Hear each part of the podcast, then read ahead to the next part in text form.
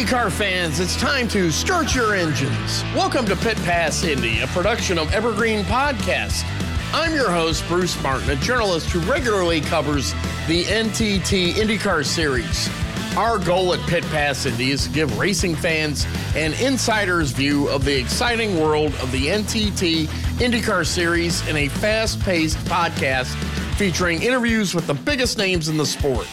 I bring nearly 40 years of experience covering IndyCar and NASCAR, working for such media brands as NBCSports.com, SI.com, ESPN Sports Ticker, Sports Illustrated, Auto Week, and Speed Sport. So let's drop the green flag on this episode of Pit Pass Indy.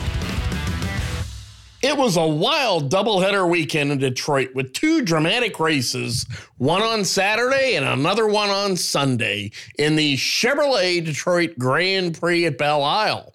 The weekend also had its share of controversy as Saturday's race was stopped twice for the red flag. The first came after Felix Rosenqvist's massive crash in turn six that left the 29 year old driver from Sweden hospitalized overnight. It appeared a stuck throttle or brake failure was the cause of Rosenqvist's number six Arrow McLaren SP Chevrolet hitting the tire barrier and the fence at high speed. The sudden impact created rapid deceleration inside of the cockpit. It also severely damaged the fence and concrete barrier on lap 27 for one hour and 18 minutes. The AMR safety team was diligent and methodical when they extracted the conscious 29 year old driver from Sweden from the cockpit. Rosenqvist was put in a neck brace to stabilize his neck and placed in the ambulance on a backboard. Medical evaluation at DMC Detroit Receiving Hospital revealed no life or limb threatening injuries, and the driver was released on Sunday morning. Oliver Askew, who drove for the team in 2020, replaced Rosenqvist in Sunday's second race. The second red flag, however, left Team Penske's Will Power seeing red when the race was stopped with five laps to go for a minor crash. Power had fought his way to the lead and appeared to be in prime position to score his first victory of the season. But the high heat on the track and the car caused an electronic control unit to fail, and the engine would not restart. Power was furious in IndyCar race control after leading 37 laps of the 70 lap race, only to finish 20th, three laps down. Power was quoted as saying after the race, I'm mad at IndyCar because I'm the first car in and they wait for the last car to come in before getting a fan on the car and it roasted the ECU. Throwing the red flag for starters, the guys up there in race control never listen to any drivers. They never listen. They don't care. We have given them so many suggestions and they don't care. I worked my ass off today to have this happen. I screamed on the radio to get a fan because the ECU overheats. You work your ass off in this sport, so much money goes into it, and dumb decisions like that. It's not a yellow they throw, it's a some stupid idea like this with a red flag. End of quote from Will Power. Power Chevy engine refired after the ECU was replaced, but he was three laps down to Marcus Ericsson of Sweden, who scored his first career NTT IndyCar Series victory in the number eight Huski Chocolate Honda for Chip Ganassi Racing. Ericsson became the fourth first time NTT IndyCar Series winner this season. It was his first win in eight years for the Formula One driver with 91 F1 starts in his career. Here's my interview with Ericsson after he scored his first career IndyCar Series win on Saturday.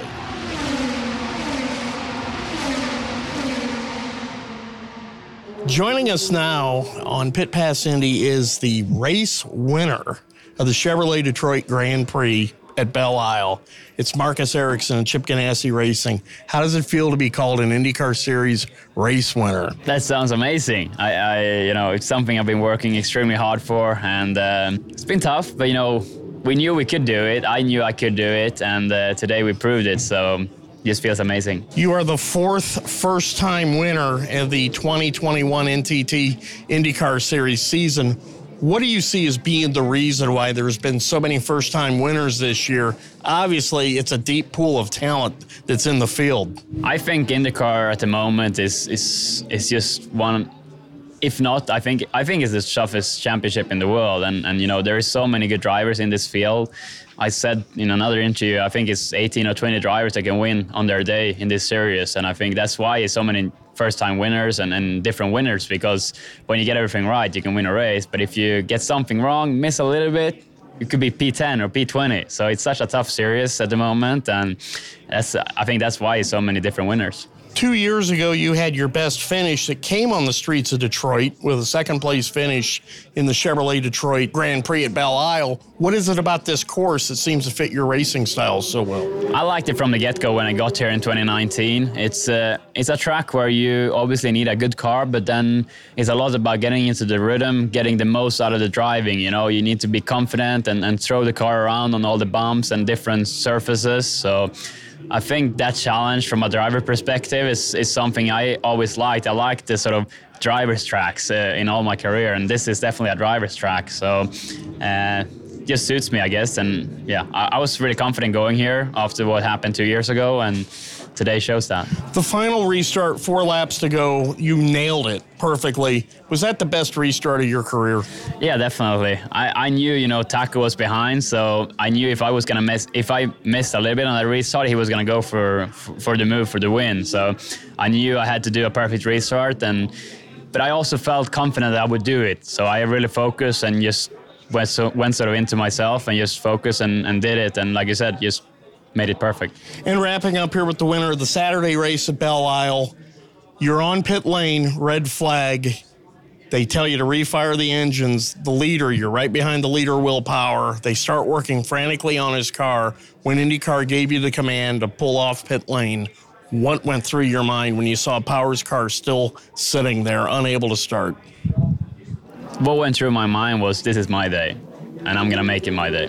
Yeah, I know it's been a long time coming, eight years since your last victory back at GP2, but from all of us here on Pit Pass Indy, congratulations on scoring your first career NTT IndyCar Series victory. Thank you so much. Appreciate it. The next day was dramatic, but for a different reason. Team Penske star Josef Newgarden started on the pole and led the first 67 laps of the contest. But a late race restart on used Firestone Reds saw Newgarden's car lose traction when he needed it the most as hard charging 22 year old Pato O'Ward from Monterrey, Mexico charged his way to the top after the final restart with seven laps to go. O'Ward passed two cars in two corners to make it up to third. He then passed Colton Herta for second place three laps from the finish, then made a brilliant race winning pass over Newgarden's Chevrolet with just over three laps to go. O'Ward was able to keep his Chevrolet ahead of the field over the final laps to become the first two time winner this season in the NTT IndyCar Series. He won Sunday's Chevrolet Detroit Grand Prix at Belle Isle, race number two, after he made up 15 positions from where he started and had 12 on track passes for position. That tied him with Japan's Takuma Sato for the most in the race. O'Ward's number five Chevrolet defeated pole winner Newgarden's number two Chevrolet by 6.7595 seconds for the second win of his IndyCar Series career. I caught up with O'Ward after his big victory. Joining us now on Pit Pass Indy is the winner of the Sunday race of the Chevrolet Detroit Grand Prix at Belle Isle. It's Pato O'Ward of Arrow McLaren SP Racing. Pato, it was a heck of a restart that you've got. You passed two cars going in two corners, ended up passing four cars to take the lead, go on to win your second victory of your NTT IndyCar Series career. For a car that you said is such a beast to drive, how did you have so much confidence putting it where you wanted to at the end of the race? Um, yeah, these, I mean, this Arrow McLaren SP group has given me a great car. Um, you know, Team Chevy gave us the power, and we got it done. Um, I don't really know what is. I mean, the the trick is just don't lose it. Uh, and go as fast as you can. That's just the, the, what you have to do in restart, especially in these street courses. It gets really, really hairy. Uh, but I know I've, that I've been very strong in, in cold tires. So um, I took advantage of it and we got it done. You started 16th and it's a track that's supposed to be very difficult to pass at. So how do you make up 16 positions in the race and go on and win the race? Yeah. Uh, good question. I don't know. I mean, the the, the guys gave me uh, a few positions in the pit stop, so that made my my work on track easier. And then whenever the caution came out, that was up to me to to make my way forward and just pass wherever I could. And, and I, truly feel like we, we, we raced everyone really hard, but we were very clean about it. And that's what makes this win very sweet. You got your first career victory back in May at Texas on the Oval. Now you get your second career victory on the streets here at Belle Isle it's always been said that for the NTT IndyCar Series champion, he's got to win on all the different types of tracks. You've now knocked two of them off the list. Do you feel like this could be a championship season for you? Uh, that's definitely the goal. I'm not going into it with any other mentality. I I'm. Uh, I, I have so much faith in this group that we can that we can do great things. We just we need to keep pushing. Um, there's still a lot to go. Uh, we need to be consistent uh, consistently in the top five, in the top three, consist- consistently getting more points than our than our competitors that we're fighting, and hopefully we'll have a shot at it in Long Beach. You only led three laps in a 70 lap race, but it was the most important three laps in the race, the final three. Could you describe your battle that you had with the leader, Josef Newgarden, who led the other 67 laps in the race? It was very intense. He was uh, he was he was refusing to leave the clean line, so I kind of got a little bit on the marbles. Um, but uh, I mean, I knew he was on the red tires, and as soon as he saw him get wiggly out of six, I put on my push to pass, and I said, "This is going to be my shot to get it," and uh, we got it done. 22 year old Pato O'Ward of Mexico. He's not only a star of the future, he's a star of the present. Congratulations on your victory in the Chevrolet Detroit Grand Prix, and thank you for joining us today. Thank you very much. Penske Corporation president Bud Denker is also the track promoter of the Chevrolet Detroit Grand Prix. This past weekend's race had its share of unexpected issues, including rebuilding the fence and wall after Felix Rosenqvist's big crash on Saturday that stopped the race for one hour and 18 minutes. But it was also a victory in many ways as the weekend doubleheader was allowed to have 100% capacity with spectators. It was also the first IndyCar Series race this season where masks were not required in the paddock. Here's my interview with Denker following the weekend doubleheader.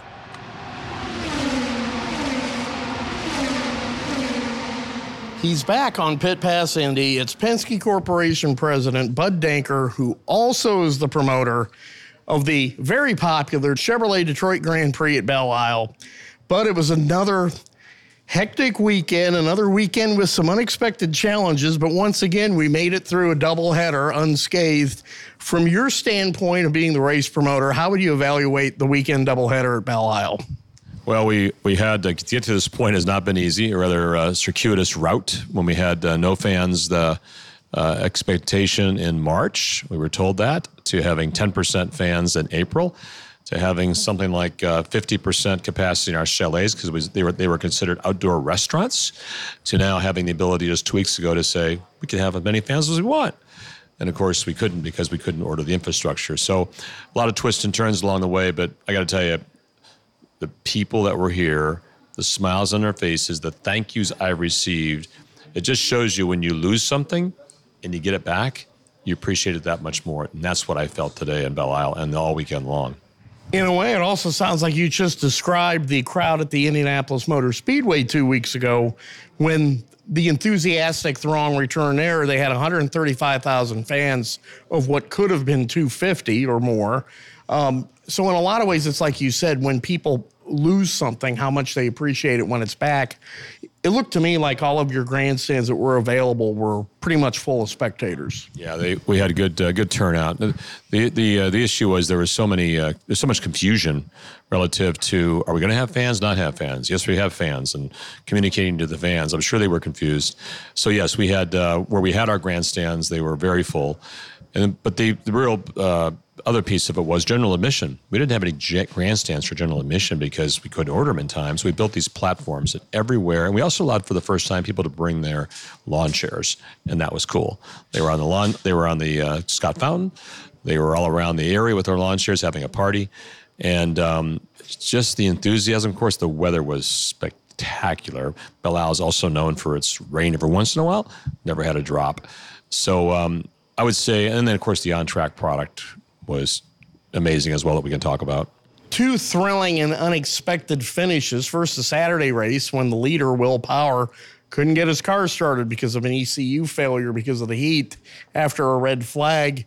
Unexpected winner there. And then you come into Sunday's race with it looks like Josef Newgarden is going to start, you know, lead every lap from the pole and win the race. Instead, three laps to go. Here comes Pato O'Ward, takes away the victory.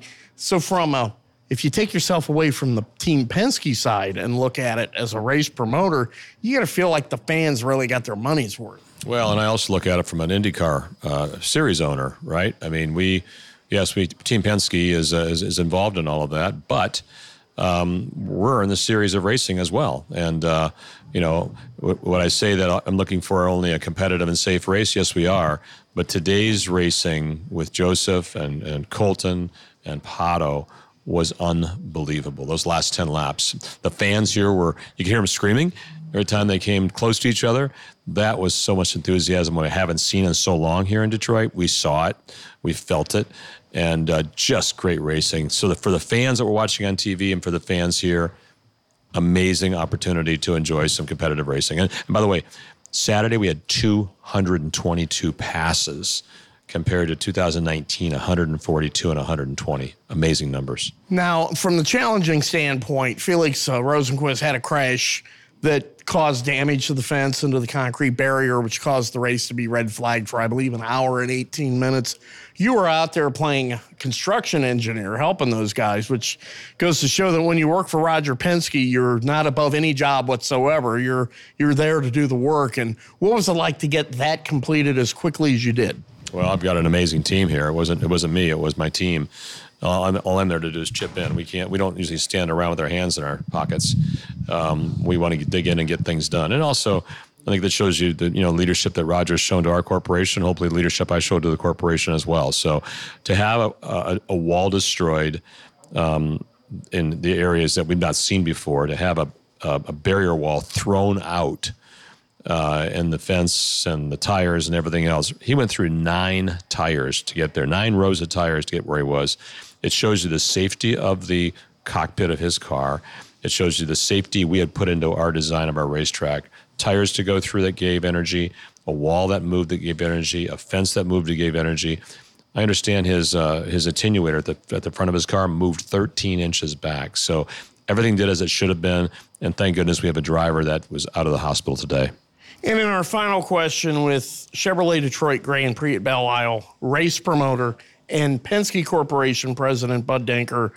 The other thing about the Saturday race, you had a new winner in Marcus Ericsson. And whenever you see a driver win his first NTT IndyCar Series race, it's kind of a special moment because you see just how emotional they are to get that victory. Yeah, it's so hard to win here. This field is so tight. You talked to, I was talking to uh, Romain Grosjean. He said, Bud, nothing like it he's seen in the world when he's racing in Formula One to here. You can't make a mistake. You can't make a mistake in qualifying. You can't sneeze. You can't blink. It's that tight with this group. These young drivers are amazing right now. Yesterday, we think we had what our, our seventh straight uh, different driver as well as a different country. That's crazy. And today we saw Pato have a return victory.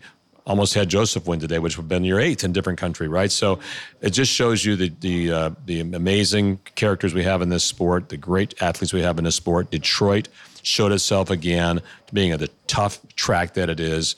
Did it twice under extenuating circumstances, but I'm so proud. Thank you, General Motors and Chevrolet, for your help, Lear, and all our partners. And our, by the way, our volunteers once again.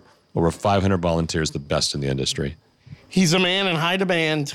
Penske Corporation President Bud Denker, congratulations on an outstanding Chevrolet Detroit Grand Prix at Belle Isle, and thank you for joining us today on Pit Pass Indy. Team Penske's Will Power was a major player in Saturday's race as he looked like a sure winner before a second red flag stopped the contest.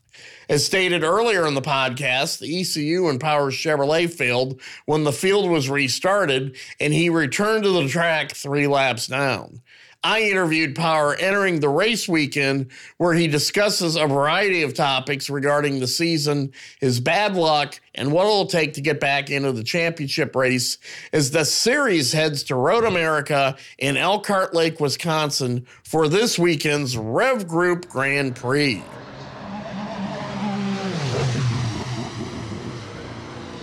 Joining us now on Pit Pass Indy is the driver the number 12 Verizon Chevrolet for Team Penske.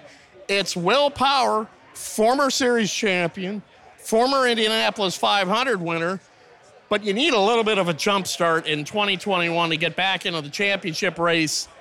We've talked about it before, but what's been one of the biggest reasons why things just haven't really gone very well yet? I know, Bruce. It really is amazing that I'm standing here talking again for another year where the start of the season has gone uh, not to plan, but uh, yeah, there's not uh, nothing I can do about it, and you know I'm just uh, I'm looking forward to getting things back on track. Um, I think you know May was very disappointing. We're having a very close look into that, trying to understand what happened there, but. Uh, uh, I've got some pretty good tracks coming up for me, and I think um, I think think we need to we can get a win here soon. Do you think we're also seeing the flip side of what happens with a double points race, in that if you have a problem, you get double the penalty because the points chart is just so much different than it would be in a normal race. That it's going to take you a while to overcome that the double points from Indy. The double points a big hit. I've never been a fan of it. You know, I don't think uh, double the prize money, not the points, as far as I'm concerned. but um, massive hit. It's such a, it's it's a year of consistency because as you've seen, it's been just a different winner every week, different pole sitter. You can never tell who's going to be where, and uh, great for the fans. And I want to be in that mix. Is this year's month of May at Indianapolis one that you would just like to erase from the Will Power memory, or is it something that you can put to use for you down the road? Certainly learn a lot from a difficult month like that. Certainly learn a lot. Um, and, you know, it gives you an appreciation of what that place is. You know, never a given that you're going to turn up there and be fast. It's, it's, uh, it's, um, can throw anything at you. I have to say, we had a great car in the race. We had a chance of being in that top five at the end there, but you know, it's just uh, one of those things. You know, another year will come back next year. I guess really, really determined. The good news for you, though, is you were able to reach a contract extension with the team before the start of the season. So, how advantageous has that been because now you, you've got time to maybe sit there and analyze and say, we need to fix this, this, and that. I need to do better at this. And it wouldn't be as if you were being under review for a new contract at the end of the year. Uh, yeah, it, it's um, it's it is a big relief because you can imagine the situation you're in right now, considering the last few races uh, when you're having to, you know, you're in, in, a contract year, so certainly takes that pressure off. But I don't need. I put a lot of pressure on myself. I'm really, really, uh, really determined to win no matter what. So um, the disappointment is still as bad, maybe with a little less pressure. Road America is coming up, and I know that is a track that all the drivers love. What do you like most about Road America? And can you see that as being a track coming off the Detroit doubleheader that you can get this season going again for you? Definitely. Um, like I said, all these tracks coming up look pretty, uh, pretty good to me. I mean, I like them all. Uh, Road America is uh, it's a gr- it's a great event, a very knowledgeable fan event. It's kind of like Mid Ohio, uh, kind of like Laguna, and uh, very iconic tracks. So they're all they all they all have their challenges and they all have their uh, fun. So You're going to have plenty of time to be in the go kart beginning after the 4th of July because there's a gap in the schedule. It's there for a reason. It's because of the Tokyo Olympics, and NBC is televising that. So, how much of that time for the rest of July and even the first week of August are you going to really be active in the go kart to keep your skills sharp? Uh, yeah, I'll I'll uh, I'll definitely go. I actually went out there before this race just for a bit of fun, but um, I'll uh, I'll probably go out, cut a few laps. Um, something I really enjoy. It's obviously a business for me now as well, so yeah, it's all good stuff. How many drivers do you have? Well, we are just uh, we're selling the carts now, but I am creating a team. I am starting a team, uh, which we hope to debut uh, in October at the USPKS race in at GoPro there in Mooresville. It'll be a re- we're trying to create a really really big team. That's uh, you know probably the best in the US. That's the aim.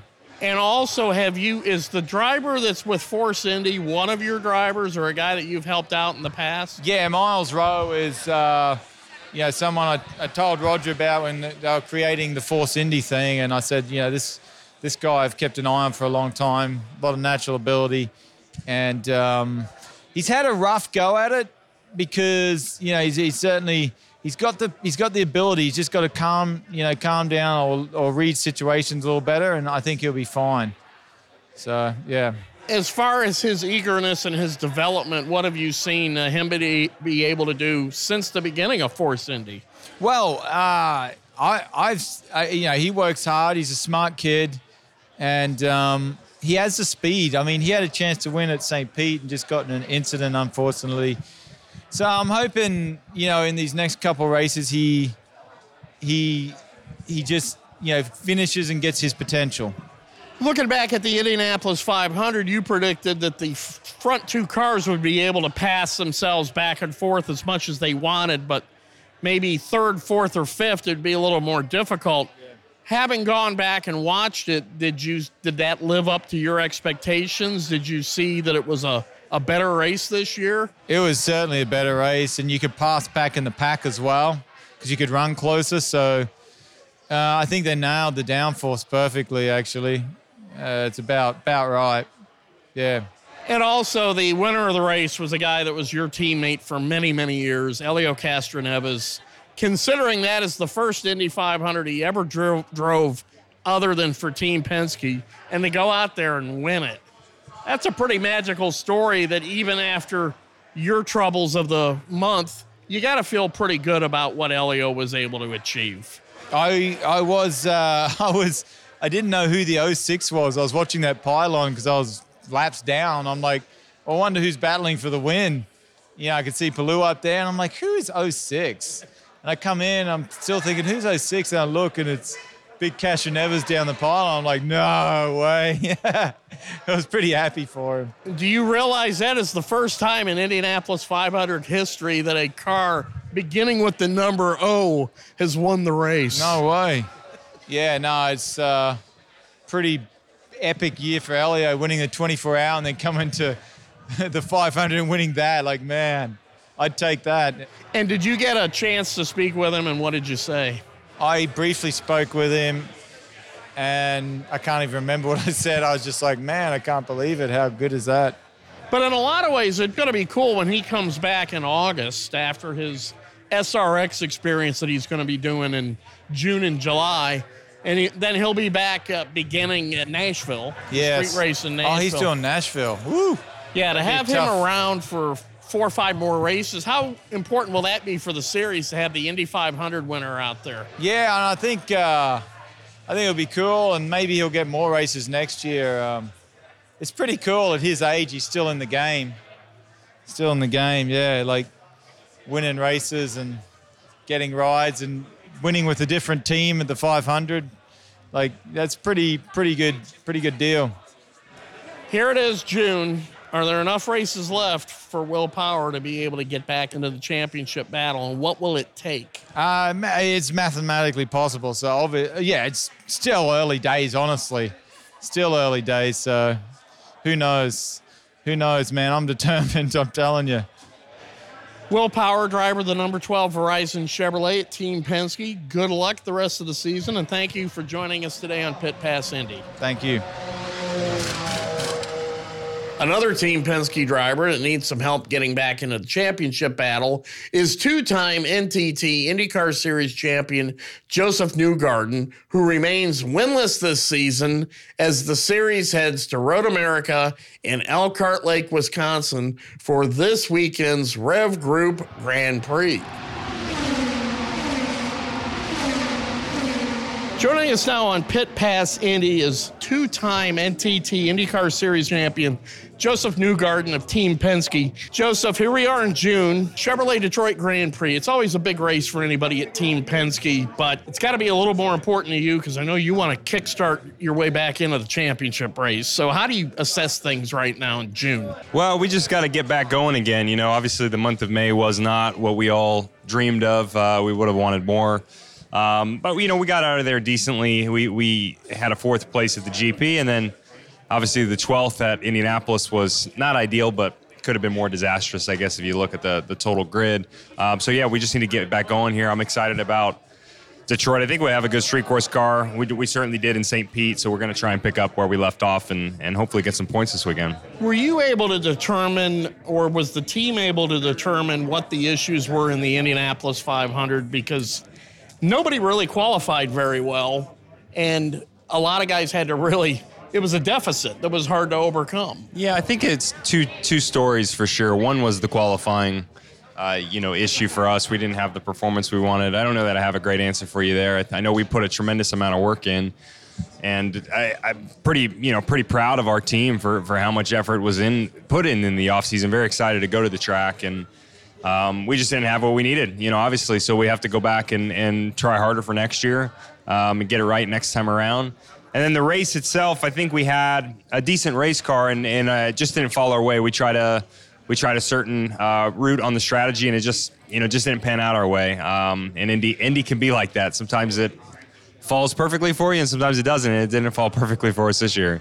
It was the second Indy 500 in a row where it may have not been up to general Penske standards. I know a lot of work went into it during the offseason, so what does the team do now to make sure that you're back in contending form there in 2022? Well, I think we'll do a lot of the same thing we always do, and let's just go back and you know try and be a better version of ourselves next time around. Um, we're all going to be you know pushing to be better. I, me on the driving front, I'm going to look at everything I can and um, you know just try and assess everything, see where I can improve, see where you know maybe we were doing stuff right and and and keep that the same. But but any area that we can improve, we gotta we gotta look at it and try and uh, up our game for next year. And, and every one of us, I think, is going to be doing that this offseason. Was the racing better? Was the passing better at Indy with the new tweaks that they made to the aero package? I definitely thought it was, uh, you know, it was a tight battle amongst everybody. I still haven't watched the race back, but it, you know, looked like it was a, you know, very tight field. I, I knew that from being in it. Um, so definitely the the product I think created a closer race, uh, more exciting race. You know, I still think maybe there's there's some room for improvement, some things we can change around, but yeah, I think the racing was a lot closer this year than, than it was last year. Do you believe Chevrolet closed the gap on the Hondas in terms of uh, speed and fuel mileage? Yeah, I think you know from Chevrolet we had a really good package. Uh, we had great power, reliability, and, and certainly fuel mileage. Um, so I was really happy with that. Um, I don't think we were, you know, really at a deficit whatsoever in the race. It felt like we had everything we needed to go and execute. It just didn't work out. After Detroit, it's off to Road America. I know that's one of your favorite tracks. You're a former winner there, and it's always been a big track for you, even going all the way back to the Ed Carpenter racing days. What is it about that track that suits your driving style so well? Um, I don't know. You know, I, I definitely I like everywhere we go. So I, I wouldn't say I have any favorites, but but Road America is fun just because of how, you know, uh, I think how on edge it is, but also it's it's not forgiving. You know, it's really old school. You have no ru- no runoff there, so if you make a mistake, it's going to hurt pretty big. Um, and I love that. I love that old school style about the track. Not only is it old school, but you really get to stretch your legs out there. You got, there's some high speed areas, and it's such a classic road racing facility. Is it almost like a driver's dream when you're out there at speed and the car's handling perfectly? Uh, it's definitely one of the best tracks in the world. It's one of my favorite tracks in the world. I think everybody loves it just because of the the nature of the the high speed of the track. Um, super long straight, super fast corners. You know, iconic corners like the um, you know like the kink on the back straight. Um, I just it's yeah, it's a dream to drive when when your car's working well, like you said. This year you had three straight races where it's the boss's track. Indianapolis 500, Indianapolis Motor Speedway, the Chevrolet Detroit Grand Prix at Belle Isle. I know you want to win all these races. Is your schedule busier what you have to do away from the track at those races? Well, it's definitely picking up now. You know, Detroit, I would say, is is one of our busiest races of the year just because of the you know the commitment to our partners and and being in their hometown and their home city. Um, you know, we want to execute on all levels, and the the racing is the fun part of it. Uh, probably the most fun, but you know, getting to see our partners and you know visit the city and everything that's put into it. It's definitely the busiest weekend, so you've got to prioritize your schedule and try and get the most out of your timing. But it's all part of it. You know, it's a it's a it's a fun track to drive. It's a it's such a challenge. So you know, all the extra work that goes in with all our partnerships here in this specific city is is all worth it. Do you have to have your shirts starched and your suits pressed? Because you know that the captain and Bud Denker are all going to have you meeting a lot of very important people, mostly with Chevrolet. You know, it's not too bad. Um, Roger's pretty good about. Um, you know, he, he likes us to be, I guess, cool nowadays. We have we have some nice shirts, and they're not wrinkled, but they they uh, they breathe a little bit more than the starch ones uh, back in the day. There is an extra race floating around out there. It was supposed to be in Toronto, but obviously because of the COVID situation, it's not going to happen for the second year in a row. What would you like to see done with that date? Is there a particular track you'd like to see a double header get created out of it? Or do you, that particular race, instead of a 17 race schedule, we might have 16 races? Well, I'm definitely a fan of more races, so you know I don't really have a I don't know that I have a favorite or where where you slice it in, but um, yeah, for me, I, I, like more races than than less. So 17 for sure. Don't really have a preference where.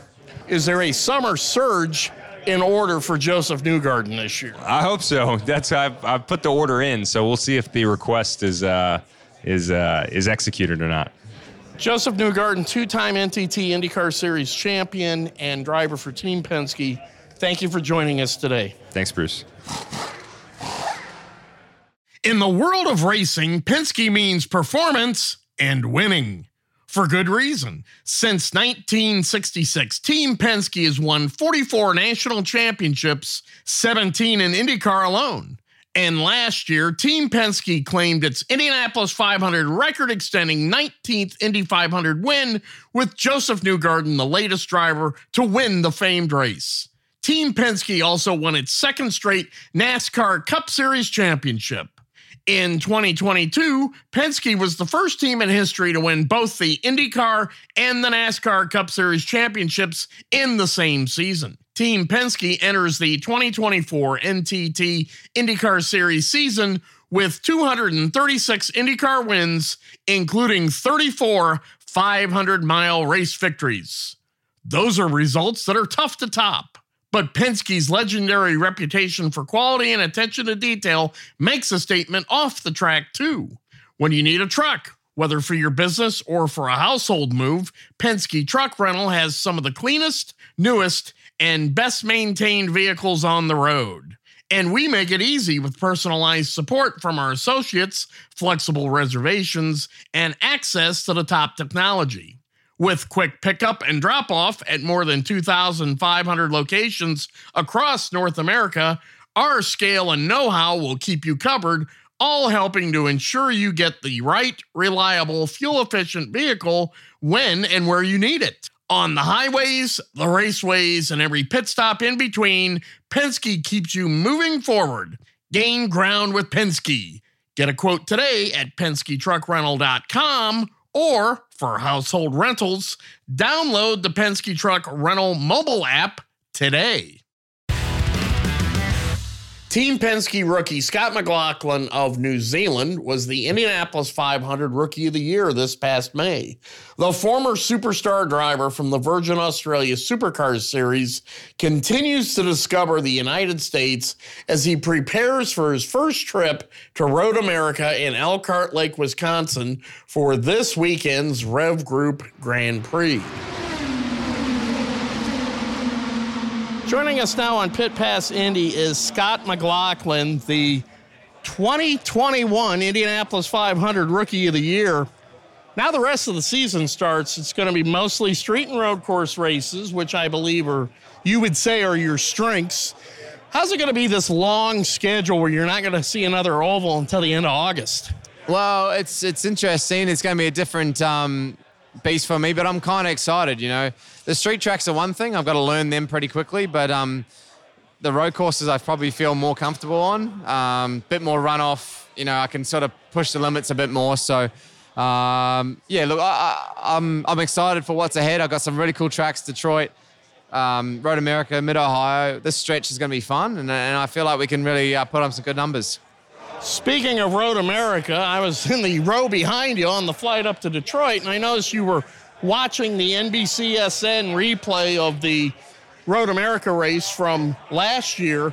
When you watch a race on TV, what are some of the things that you learn that you'll try to do when you get in the car at Road America? Um, I think it's just different lines and, and what people are doing to save tires. And um, sometimes necessarily it's also in and out laps and what people are doing and, and strategies. I, I sort of I take a keen eye on on the strategies and getting a feel for all that sort of stuff. So um, you know, I think uh, yeah, it was it was a good idea idea for me. I always watch the races from previous years, regardless if I'm in them or not. And um, yeah, it was a, a good chance for me to learn and, and, and get a feel for it all but it's not quite the same as when you're in the racing simulator. The simulator is much more precise so, how do you take those two drastically different types of uh, learning processes and put them to use when you're in the car? Uh, look, it's every, it's just any sort of knowledge you can get, whether it's video, whether it's driving, whether it's real driving, real footage. It's it's helpful, and uh, right now, you know, I'll take anything I can get, you know, and and I'm thankful that they actually raced there last year, and they've got a, a semi-base setup. Josef was quite quick there. Um, you know, our team overall was reasonably quick. So for me to go there with a semi-base setup is nice. But then you come to a place like Detroit this weekend, and you know we haven't been here for two years. The boys haven't been here with a windscreen, so sometimes that can work out in my favor as well. So you know everyone hasn't really uh, been here with this car um, in this format. So look, it's swings and roundabouts, but I'll just take on as much as I can and, and learn from as much as I can. So you live in Huntersville, North Carolina, and the, GM Motorsports Simulator is also in Huntersville. How far are you from? I'm five minutes from there, so I'm always getting called up if someone doesn't make it. I'm, I'm there, so it's pretty cool. How big of an advantage is that for a rookie to have that facility? Yeah, right there. Oh, it's I think for everyone, the whole GM facility is fantastic, and the simulator, simulator that they use is millions and millions of dollars, which is fantastic for us all. Um, but to live not far away and have that freedom of, okay, well, if someone drops out, I can just get as much miles as I can. You know, that's the whole reason I wanted to live in Huntersville and, and, and to be honest, in Charlotte, because I was close to the team, I was close to the simulator, um, at least for this first portion. Do I want to live there for the rest of my life? I'm not sure.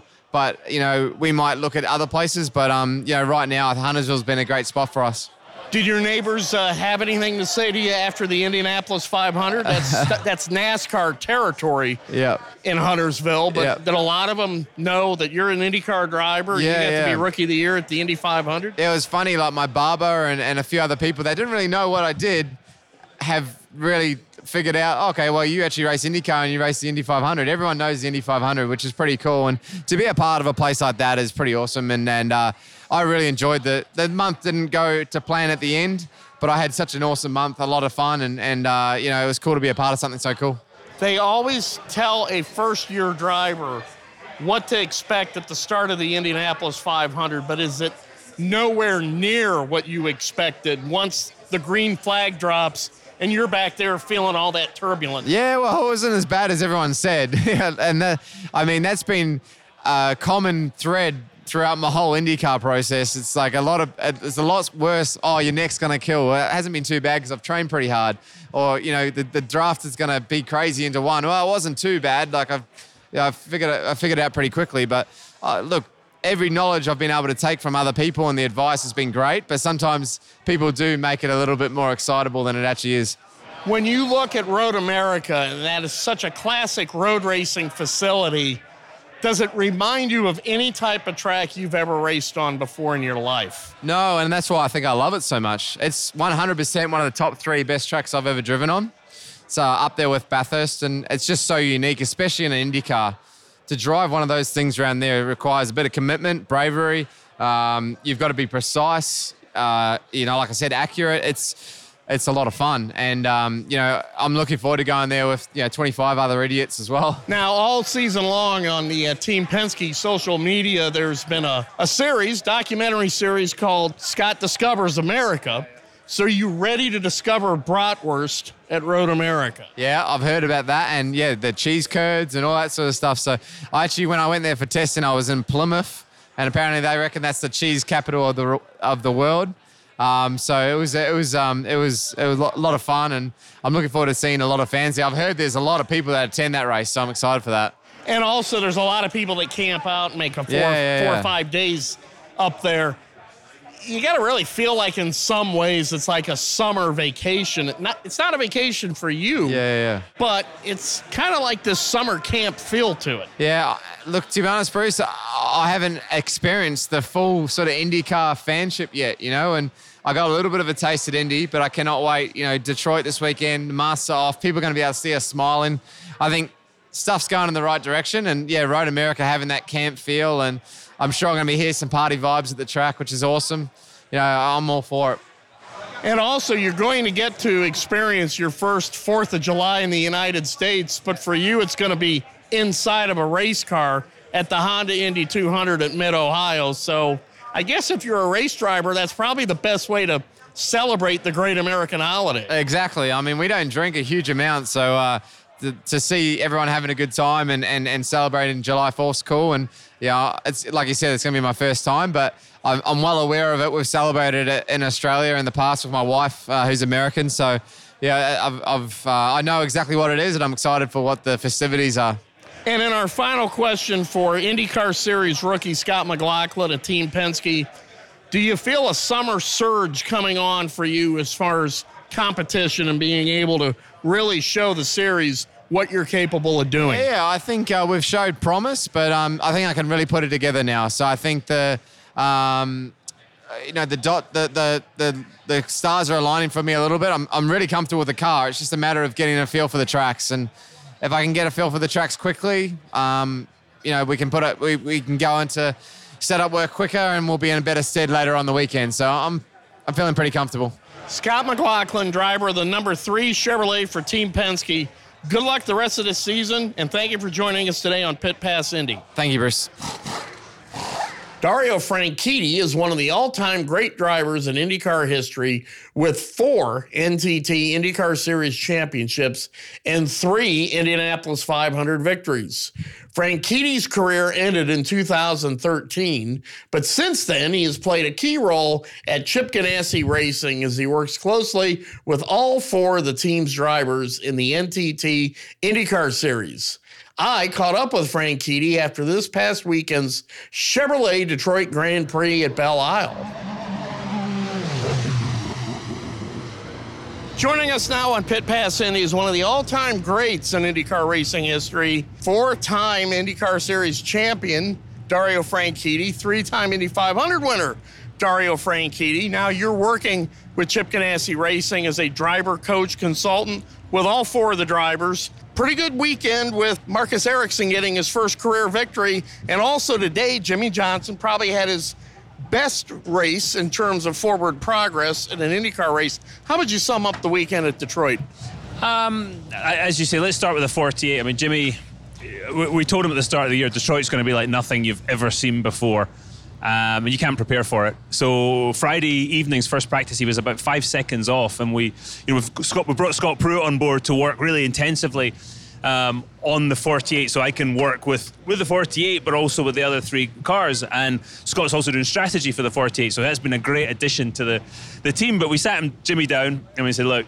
You know what? What do we need? And so Jimmy started talking about it. Eric Cowdin made some big changes to the setup to allow Jimmy to feel the car, and he was right there yesterday, and he was absolutely right there today. He was as quick as anybody out there. His, you know, his his lap times. If you look at them, he was that, that sort of from the 10th backwards, he was right there on race pace. So that was a fabulous um, weekend. All I think all everybody saw was Jimmy spinning in turn one.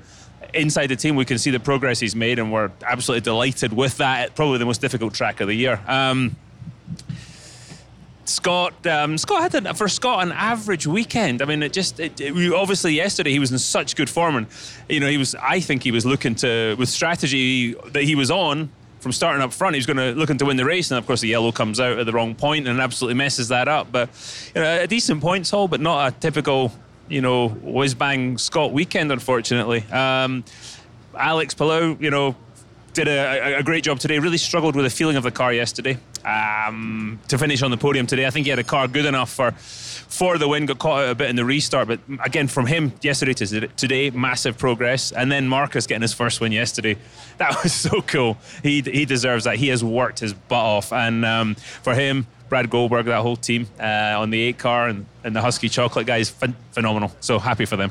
When you think about Marcus Ericsson, he's a guy that goes out there, races solid. You don't ever hear any other driver complain about racing with Marcus. Seems to be a very clean driver, very respectful, has a lot of respect in the paddock. And then he finally got his first IndyCar victory.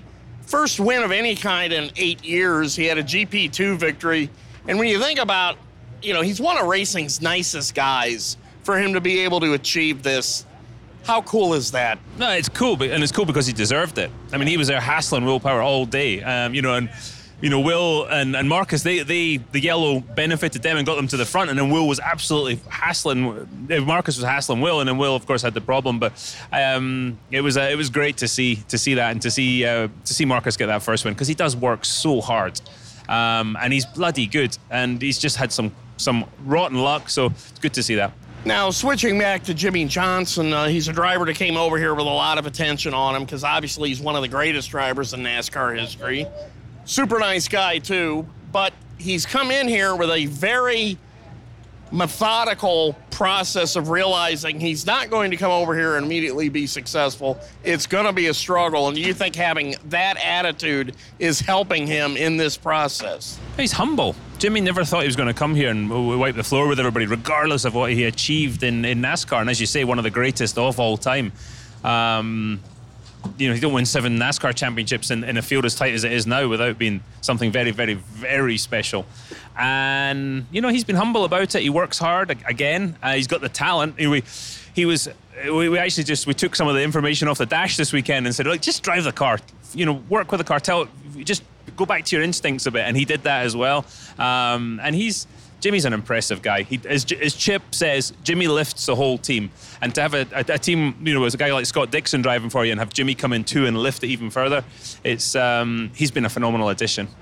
Now, were you at his test at Road America? I was there. So, how did he do? I know he's got some high hopes there, and he really likes the course. And is that the type of road course that might suit his driving style because of the very long straights? Well, I think they're all suiting his, his driving style now as he as he gets experience. But Road America, you know, you, I mean, you know me, Bruce. I love Road America, and I, who doesn't? I think it's one of the classic racing tracks of all time. Um, and he's he had a great test there. He, he learned a lot. He was right there in terms of pace. Um, so I'm excited for next weekend. And also, new to the uh, team this year is the addition of the American Legion as a sponsor, and they've brought a whole new element to Chip Ganassi Racing. Now you get to meet a lot of the former veterans that have fought in the United States and in wars, members of the American Legion, and discovered some of the things that they're part of, such as helping out veterans in times of need. What's it like to have them as part of the program? You know, uh, as you can probably tell from my accent and having known me for a couple of decades, I'm. I'm not from around here.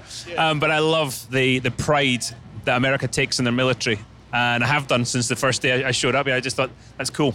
And you know, obviously having the, the American Legion on board, um, a lot of my friends who are veterans are like, "Wow, that's so cool!" You know, and they get they get behind it and they're like, "Hey, I'm a Jimmy fan, I'm a Tony fan, I'm an Alex Palou fan now because they're they're carrying the American Legion colors." So. Um, it's that, that that's been phenomenal.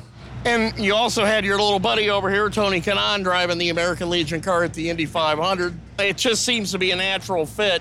Indianapolis 500, Memorial Day weekend, American Legion. Absolutely. You know, the Memorial Day is all about. Uh, so all, all about the military and, and, and who doesn't love the pre-race stuff and, and you know honouring veterans and if it doesn't put the stand the hairs up on the back of your neck I, I don't know what would and finally with the addition of Scott Pruett also working with Jimmie Johnson and some of the things that you work with on all the drivers what are the things you focus on? What are the things that Scott focuses on? Well, it's a division of labour, really. Scott is, is on the stand during the sessions, and I jump between all four stands, and I couldn't do the strategy on the 48 because again, my job's to cover all four cars. So Scott was a great fit. He's worked with the team before. He's so methodical. He um, and he works hard. He gets up as early in the morning as Jimmy. So all I can say is I'm glad when I'm at home, I'm five hours ahead of one of those guys, and I'm eight hours ahead of the other. So at least I'll be up slightly before them. But those, that, that he's just been phenomenal too. To, during the session to work with Jimmy as well. Then we come back and we all circle around and talk about it. Um, and how I, you know, we do some. I do more of the maybe the big picture stuff with with Jimmy now, um, and then look at after the sessions. Scott does it during the session, and we do track walks together, which is quite funny because even at Road America, our first track walk, we got to the second corner, we already had our first disagreement. So that was that's always good. It's always good to have that healthy debate. And finally, to bring this up, puts it all in perspective. You and I have known each other for 25 years now. I know, I know. How crazy. That's what I was saying. You've known me a long time. One one last thing from here in Detroit is to see Felix Rosenqvist, our old teammate, in one piece and you know, a sense of humor intact and body intact. And you know, that was that was great because I was absolutely terrified yesterday and uh, it was horrible to see that and phenomenal that he's okay and uh, he'll be back soon. That's definitely a win for everybody in the paddock. Thanks, I can Bruce. call I can call you an old friend and I can call you a hero, but Dario Franchitti, thank you for joining us today on Pit Pass Indy. Anytime, pal. Scott Pruett enjoyed a 50 year career in racing that concluded after the 2018 Rolex 24 at Daytona IMSA sports car race. Team owner Chip Ganassi has brought Pruett out of retirement to work as a driver consultant with seven time NASCAR Cup Series champion Jimmie Johnson, who is continuing to learn a new form of racing as an NTT IndyCar Series rookie. Joining us now on Pit Pass Indy is Scott Pruett, one of the great drivers ever in IMSA history, who's now serving as a driver consultant at Chip Ganassi Racing's IndyCar team, where today you worked with Jimmie Johnson. He had his best finish of the season, started 25th, finished 21st. And a lot, and this included a, a spin that he had late in the race. He was still able to keep the car fired and keep on going. What did you see over the weekend in terms of his development it was awesome. One, it's great to uh, be back here at Ganassi, and it was quite an honor getting a call from Mike and Chip and and talking to Jimmy about being part of this program. Uh, that's the only reason I'm here because of those guys. Because uh, I retired a few years ago. I got other things going on with the winery and and vineyards and Lexus, but uh, getting this opportunity to work together. And when I saw um, when we got on the track on on Friday, Jimmy was struggling. This is a this is a tough track. It's a big ask to bring a guy here first time, especially coming out of NASCAR. Uh, we made a lot of changes uh, overnight.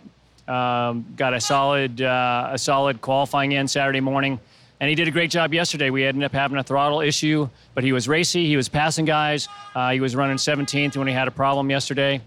And the same thing today. I mean, he was running running top 20, making passes. Uh, his lap time was was excellent. Uh, unfortunately, had a big slide going into one. Uh, didn't hit anything. Continued on uh, to have a solid finish. But I think this is a big turnaround for Jimmy, and uh, I'm excited to be a part. Do you think this was also uh, a case where back-to-back races and a doubleheader, that he was able to take some of the stuff that he learned yesterday and apply it today, 24 hours later? Without a doubt. You know, we were talking about that when I went from IndyCar to Cup. The first time around, I went to a track I didn't like it. The second time around, because typically in Cup you do two events uh, at the same track per year, and the second time I went back, it was always easier. So, uh, as much as it's a stress on on all the Ganassi boys, in fact, all the teams here doing doing double headers, uh, at that same moment, from Jimmy's standpoint, having everything he learned from yesterday, pulling it forward today, talking about setup, talking about strategy, talking about how we're going to run a race, talking about how we're going to do tires, uh, even push to pass. All those things that are new for Jimmy, I think, was uh, a great opportunity for him to learn a lot back to back so we could do different things at uh, both those races. You were talking about being retired, working for the winery, but yet a former race driver compiles so much knowledge and experience throughout his career. Now you get to impart that wisdom with another driver. How satisfying is that? It's been great. Now you got to remember my last 15, 20 years of racing, I had teammates, and, and those teammates I brought along and and helped do the same thing. Whether you're going to Daytona and have a bunch of guys with us, or whether it was a season having one guy with me. So uh, being that and having that opportunity to teach guys and and and help give them knowledge of you know because I have been around a long time and. And, and you know, the good Lord blessed me with this incredible career that, that went farther than I could have imagined. Uh, giving some of that back now is awesome. Um, Jimmy's been great to work with. He's he's been wide open and wanting to learn everything that, that we as a team can, can bring him, uh, that I can bring him as a driver, being to uh, Detroit multiple times, let alone a lot of these other tracks. So uh, I'm looking forward to it. You know, next stop is Road America, and, and it's a totally different place than Detroit. He tested there last week. He seems pretty excited what he learned in the test.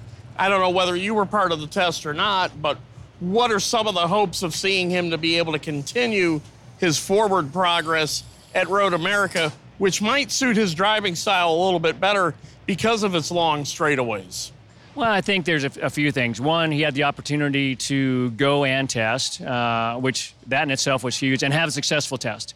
So what he did, how he did it, the lap times he ran, uh, he ran strong, uh, he ran smart. Came away from it knowing, hey, I got this area and this area and this area, this turn four, or five, whatever, uh, where he can make improvements and then he can just build on that. I think coming away from Detroit uh, and his, I think his his own confidence has stepped up uh, significantly, which deservingly so. And I think we just keep building on that. But when you talk about that track, uh, it's so different than than Detroit, where it's fast, it's flowing, and if you think of those places you might go where it might fit into Jimmie's style, I think uh, if there is a track like that uh, coming up on Road America, that's going to fit into that category. Now, you had a race winning career in CART, and back then it was a really competitive series. But how do you compare that with today's series where, I mean, there doesn't seem to be hardly any weak links in this uh, driver lineup? You know, it's like I was going to say, even back in your day, there was a king hero here and there, but, you know, here it just seems like any of these drivers can put out a really good battle at any given race. So how do you compare the the depth of the field that we see now? It's been it's been great to see. Now, understanding I haven't been around a racetrack much at all since 2018 after Daytona when I retired. Uh, I do keep track of NASCAR, IndyCar, sports cars, obviously with my Lexus connection, uh, especially on the IMSA side. I'm excited to see all these young drivers. I mean, when it's, it, I think we've gone through a stage where you weren't seeing as much young talent, uh, and now you're seeing an incredible amount of really gifted guys. I mean, some extreme talent and some good guys to be around. When you talk about O'Ward, you talk about Palou, you talk about um, you know uh, uh, Marcus Ericsson uh, won the race yesterday. A lot of great talent, and and with that great talent uh, and youth comes comes a lot of uh, Uh, exuberance and, and excitement, and and getting that opportunity for the fans to see some great wheel to wheel I mean, literally today, I mean, they were bouncing and, and I saw a lot of tire smoke and sparks and stuff coming. Well, guys just grinding on each other, putting on one heck, of a show. The other thing about Jimmie Johnson is he knew coming in here as a seven time NASCAR Cup Series champion that it was going to be a difficult learning curve. He wasn't over here to immediately challenge for a championship or immediately win races. How much do you think that expectation level has really kind of helped him in this slow process that it's going to take for him to to become a driver who eventually maybe by the end of the year will be able to compete and contend for some very good finishes.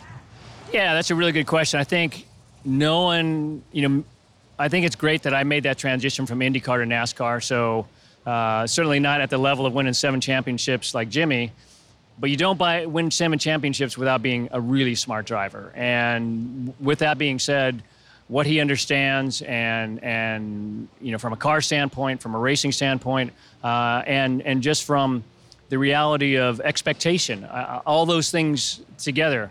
We know we want to just we got to build our foundation before we can you know build the floor, and when we can build the floor, we can start building the walls, and and that's where we're at now, just continuing to build that foundation.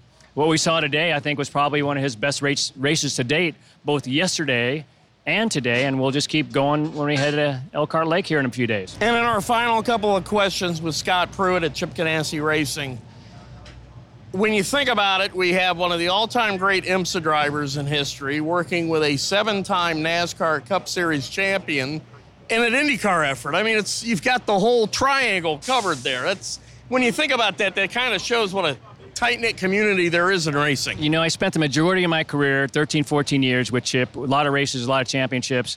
I think I have 12 championships total. Jimmie's championship seven.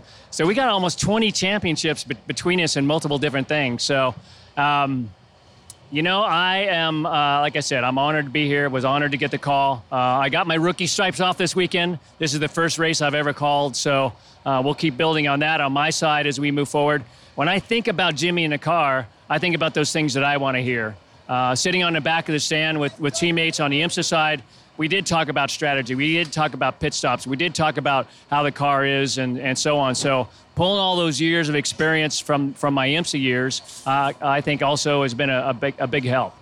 And also, in addition to yourself working with Jimmie Johnson, the great Dario Franchitti also works with him. So, what are the things that you focus on, and what are the things that Dario focuses on? Well, you got to remember we have four four drivers here, so uh, I think Dario's time was getting stretched pretty thin. Also, where Jimmie is at on the rookie side is different than the other three drivers, uh, so it's going to take some uh, some different view, some different effort, uh, and one and somebody I think like I'm doing can work with him full time and be focused on him. Dario's looking at things a little bit uh, uh, further out. Um, sitting down with him and, and looking at some you know onboard cameras and looking at, at the other driver's data. Uh, but most specifically, uh, being able to work with Jimmie one on one, I think is just going to be uh, add some good results. Scott Pruett, Chip Ganassi Racing, congratulations and thank you for joining us today. Thanks, Bruce. Our final guest is four time Champ Car Series champion Sebastian Bourdais, who discusses his season so far with AJ Foyt Racing. Joining us now at a very noisy Detroit Grand Prix, it's Sebastian Bourdais of AJ Foyt Racing. Sebastian, it's been a little bit of a challenging year for you. I know there were a lot of high hopes entering the season. How do you see things standing here as we enter the summer stretch of the season? Yeah, I mean, I think obviously we, we had a, a decent start. We didn't quite piece a full weekend together uh, yet. Had a not so great qualifying, a great race at Barber, and uh, a really good qualifying at St. Pete, and not a great race at all. So then after that, uh, a bit of a dismal weekend at Texas. Uh, not not, not nothing of our fault, but uh, just obviously uh, getting tagged twice, uh, once in a pretty decent position actually. So that's a shame, but yeah, and we still have some work to do at Indy Road Course. We know that. We thought we had found some fixes, but it wasn't good enough. And then the 500 is 500. You know, we uh, didn't have a, quite a good enough effort in qualifying and started at the back, but if you look back, you know, with kind of fighting with Sage and Ed for quite a few laps or a couple stints. And both of those guys finishing in the top 10. I think if, you know, we, we went for one strategy, which was saving fuel, and it turned out to be the wrong one. But yeah, I mean, if uh, if you knew what you needed to do at the 500, you'd win it every year. So uh, yeah, I think uh, I think now we get here at Detroit and we're just gonna hit the big reset button and uh, hopefully our street course stuff works pretty well here. Well, speaking of reset button, after Detroit comes Road America. I know that's a favorite track of yours, and then a couple of weeks after that will be Mid Ohio, another naturally natural terrain road course. And there's going to be a long stretch because of the Olympics. Uh, you won't meet up again until August. So, how important is this stretch of Road America and Mid Ohio going to be to hit the reset button? Yeah, I mean, there's no doubt. Obviously, we uh, we need to uh, do the best we can both here at the doubleheader and uh, and yeah, for the for uh, Road America and, and Mid Ohio, it's uh, it's a big chunk of the season. It's four races, and uh, it's places that I've done well at before. So we're just gonna give it our best shot, and hopefully uh, we got some uh, some strong points at the end of that. AJ Foyt, Larry Foyt, Scott Harner have invested a lot of effort and time to build the program back to prominence. Does it get especially frustrating when you know how much time and effort they've put in to kind of have some of the issues and problems that have happened this season in the races? Yeah, I mean, whatever the reason, you know, when you there's no good or whatever excuses, you know, in racing. Nobody cares. like it's all about results, and uh, and yeah, we just want to put a, a smile on uh, on AJ's face, and the only way you're going to do that if you if you deliver and put put you know results on the board. So hopefully we can uh, do that on a more consistent basis, and uh, yeah, I mean, I'm, I'm excited and uh, for what's laying ahead, and and hopefully we can get it done because I feel like, like you said, a lot of people have put a lot of effort and and uh, and energy into it, and uh, including myself, and uh, and I feel like we're due for for some good results. There's been a lot of debate and focus this year on the young drivers that are entering the series. You used to be one of the young drivers, now you're one of the savvy veterans. How do you see that delineation shaping up between the really great drivers that, ha- that are veterans and have experience and this whole group of young drivers that are really fierce and fearless and, and you know, are really pushing the envelope to a degree? Yeah, I mean, I think, to be honest, I think we're all pushing the envelope very hard. You know, we're all in the same cars and we all, you know, in the same field, and uh, everybody wants the result. And um, at the end of the day, it's just the, the level of competition right now is super high. You have 24 cars and sometimes more than that, and uh, and everybody's operating at a very high level and and yeah, pushing, pushing, pushing, pushing, and unfortunately, the gaps have come to you know surprisingly small margins and between a really good weekend and not such a great weekend, meaning like 15th, 20th, you, you kind of have a half a second these days, and uh, a half a second in those cars isn't very much at all. So you just have to execute and uh, and be a little lucky sometimes. And in our final question with four-time Champ Car Series champion Sebastian Bourdais, what's it like when AJ's at the track, especially at Indy, where say your car is getting turned over, you're going to go back out for practice a few hours later in the day, and you can just sit around and listen to him tell stories. What is that like for you to hear some of his tales? Yeah, I mean, it's uh, he's a great character. He's uh, obviously he's been around for a long time, and uh, he's also a very big supporter. And you know, I think at Indy, it was uh, he, he could see that we, didn't necessarily have the fastest things out there, and uh, yeah, his, his level of trust, confidence, and support was was very inspiring. I felt like you know it was. We knew it was going to be maybe a bit of a challenging weekend, but everybody kept his head down, and uh, and he was just there every step of the way, not bitching or complaining, you know, that nobody was doing the job or whatever. We're just like, you know, just being there trying to get the best out of the system. And, and that was refreshing. And obviously, when you get some time to discuss with him, it's always, uh, it's always quite entertaining. He's always been a real pro and he's a real champion. Four time Champ Car Series champion, Sebastian Bourdais of AJ Foyt Racing. Thank you for joining us today. Thank you. And that puts a checkered flag on this edition of Pit Pass Indy. We want to thank all of our guests for joining us today. Along with loyal listeners like you, they help make Pit Pass Indy your path to victory lane for all things IndyCar. For more IndyCar coverage, follow me at Twitter at Bruce Martin, one word, uppercase B, uppercase M, underscore 500. This has been a production of Evergreen Podcast. A special thanks to our production team. Executive producers are Bridget Coyne and Gerardo Orlando. Recordings and edits were done by me, Bruce Martin, and final mixing was done by Dave Douglas. Learn more at evergreenpodcast.com. Until next time, be sure to keep it out of the wall.